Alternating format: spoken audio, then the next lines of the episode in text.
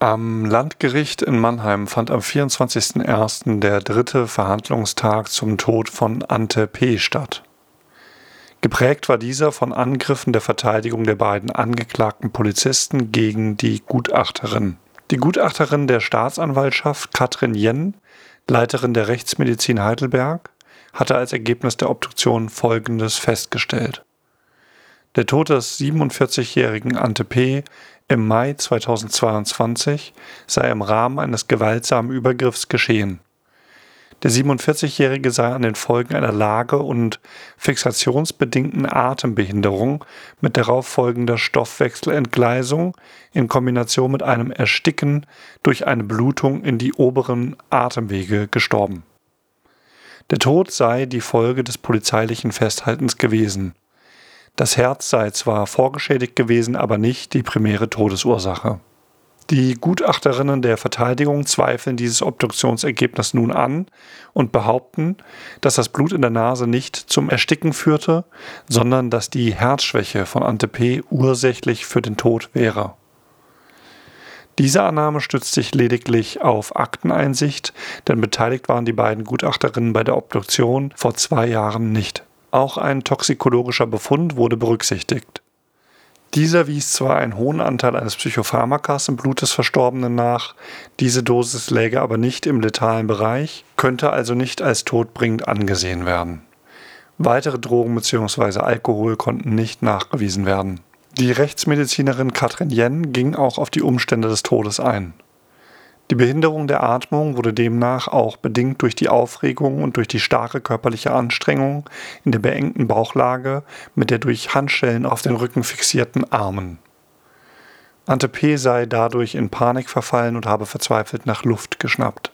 Aus rechtsmedizinischer Sicht sei das ein, Zitat, Todeskampf gewesen. Zitat, man hat auch einen sehr starken Drang zu atmen, das ist hier nicht möglich gewesen, bemerkte Yen, die Vorerkrankungen spielen eine gewisse Rolle, aber die Fallumstände kann man nicht wegdenken. Zitat Ende.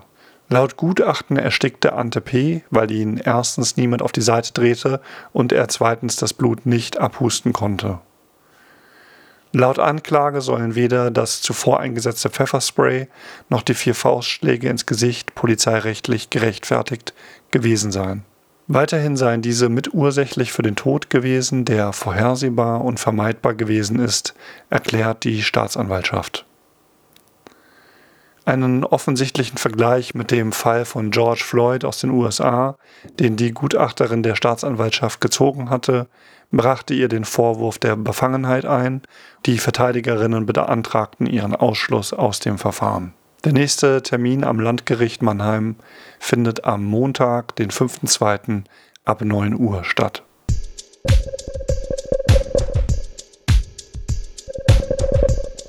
Im Februar 2022 entschied der Gemeinderat bei nur drei Gegenstimmen der AfD, nationalsozialistisch belastete Straßennamen im Rheinau Süd umzubenennen.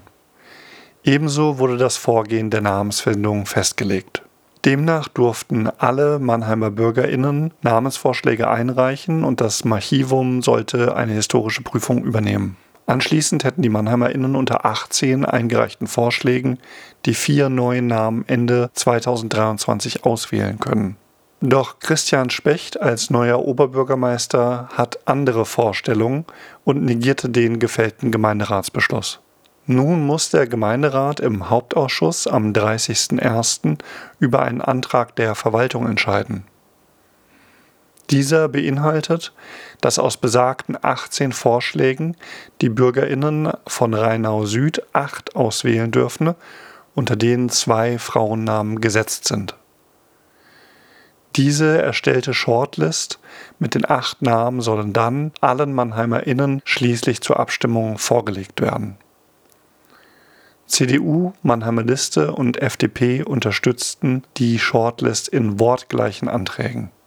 Der Arbeitskreis Kolonialgeschichte ist daher empört über den Versuch, das Verfahren zur Namensfindung zu entdemokratisieren. Zitat Die Shortlist führe dazu, dass zehn der 18 von der Mannheimer Bevölkerung eingereichten Vorschläge diese nicht mehr zur Abstimmung vorgelegt werden. Dies bedeutet, Zitat, der Stadtgesellschaft als Ganzes die Möglichkeit demokratischer Einflussnahme zu entziehen. Zitat Ende.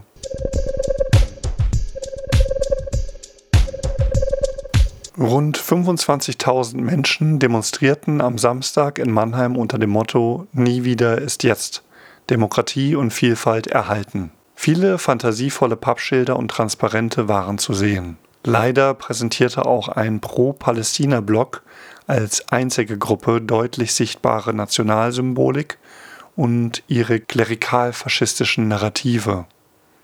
Auch nach mehrmaliger Aufforderung von der Bühne und Protesten aus dem Teilnehmerinnenkreis hielten sie an ihrem Vorgehen fest. Beobachterinnen stellten fest, dass jüdische Demonstrantinnen sich von dem Block bedroht fühlten. So bleibt ein bitterer Nachgeschmack, dass am Tag des Gedenkens an die Opfer des Nationalsozialismus teilweise zur Zerstörung Israels aufgerufen wurde.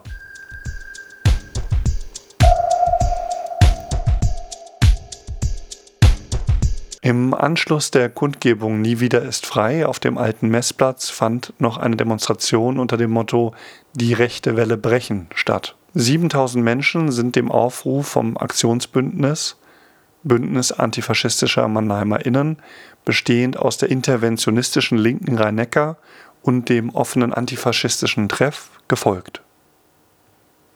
Die Sprecherin Hanna Linsmeier erklärte, dass das Anliegen der Demonstration nicht nur sei, die AfD, sondern auch das Handeln der Regierungsparteien und der CDU zu kritisieren.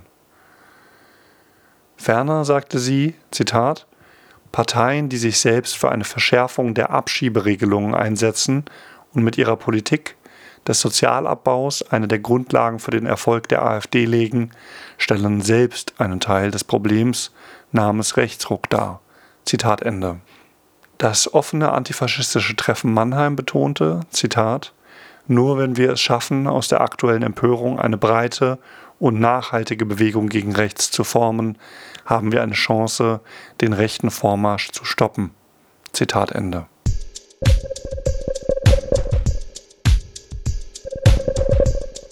Achtzehntausend Menschen hatten in Heidelberg vor einer Woche für Vielfalt und Demokratie demonstriert.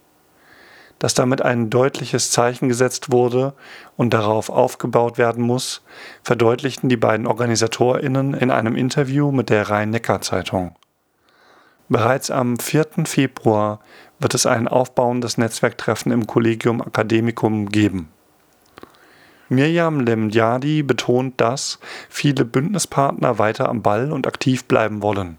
Zitat Der Bündnispartner Migration Hub hat jetzt eine Petition gestartet. Der Ausspruch Nie wieder ist jetzt darf keine inhaltsleere Worthülse werden.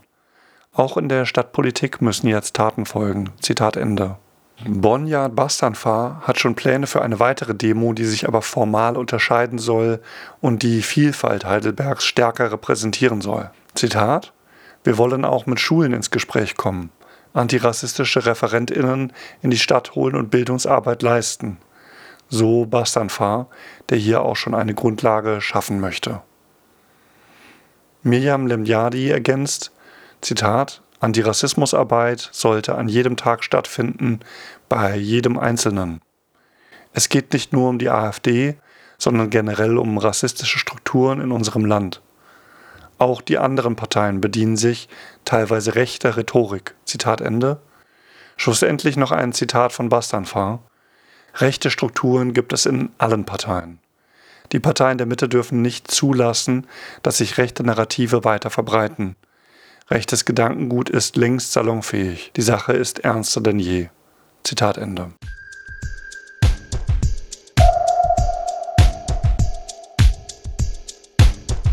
Noch bis zum 9. Februar ist die Ausstellung Zerbrochene Verbindung Ravensbrück, die Wege von frauenliebenden Frauen, Sternchen, in den Widerstand und in die Deportation im Heidelberger Rathaus zu sehen. Im Rahmenprogramm zur Ausstellung findet am 7. Februar um 19 Uhr eine Veranstaltung zum Thema Geschlechtsnonkonformismus in der Häftlingsgesellschaft, Geschichte und Nachgeschichte im Friedrich-Ebert-Haus, Pfaffengasse 18 in Heidelberg statt. Der Vortrag skizziert die Lebenswelten queerer Häftlinge im KZ Ravensbrück und diskutiert die homophoben Diskurse der Mithäftlinge und der SS. Auch die Geschichte der Gedenkkugel wird dabei beleuchtet. Die Gedenkkugel ist ein den lesbischen Häftlingen gewidmetes Gedenkzeichen, dessen Installation jahrelang diskutiert wurde. Diese Diskussion fand auf der Grundlage unterschiedlicher Auslegungen historischer Belege der Verfolgung von lesbischen Menschen während des Nationalsozialismus statt. Das Gedenkzeichen wurde schließlich 2022 in der Gedenkstätte Ravensbrück installiert.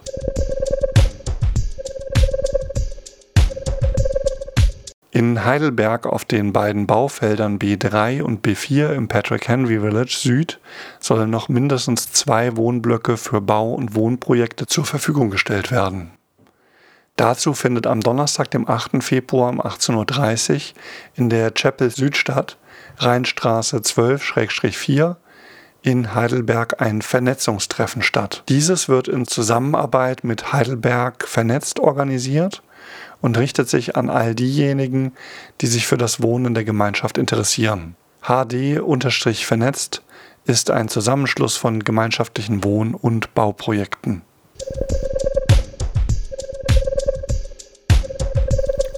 Ricarda Walter, Parteivorstandsmitglied der Partei Die Heimat, ehemalige NPD, wurde im Berufungsverfahren vor dem Landgericht Zweibrücken rechtsgültig zur Zahlung einer Geldstrafe verurteilt. Sie hatte das verbotene Zeichen der nationalsozialistischen Volkswohlfahrt in einem Muttertagspost veröffentlicht. Die Berufungsverhandlung wurde nötig, weil laut Verteidigung der Aufenthaltsstatus von Walter nicht überprüft wurde. Denn, so die Verteidigung, hätte sich Walter auch zum Zeitpunkt der Veröffentlichung in Frankreich aufhalten können und das Symbol sei in Frankreich nicht strafverfolgt. Erstinstanzlich wurde der Aufenthaltsstatus nicht überprüft, aber nachträglich nun vom Landgericht Zweibrücken bestätigt. Die fünffache Mutter Ricarda Walter feierte den Muttertag also nicht im Ausland, sondern in Deutschland und veröffentlichte auch von dort.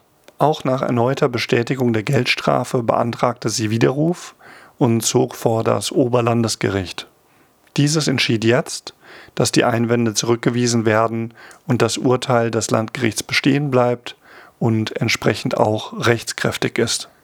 Es bleibt noch anzumerken, dass sich die ursprüngliche Geldstrafe von 450 Euro auf 800 erhöhte und inzwischen nicht mehr maßgeblich ist, von wo ein Post veröffentlicht wird, sondern wo er abrufbar ist.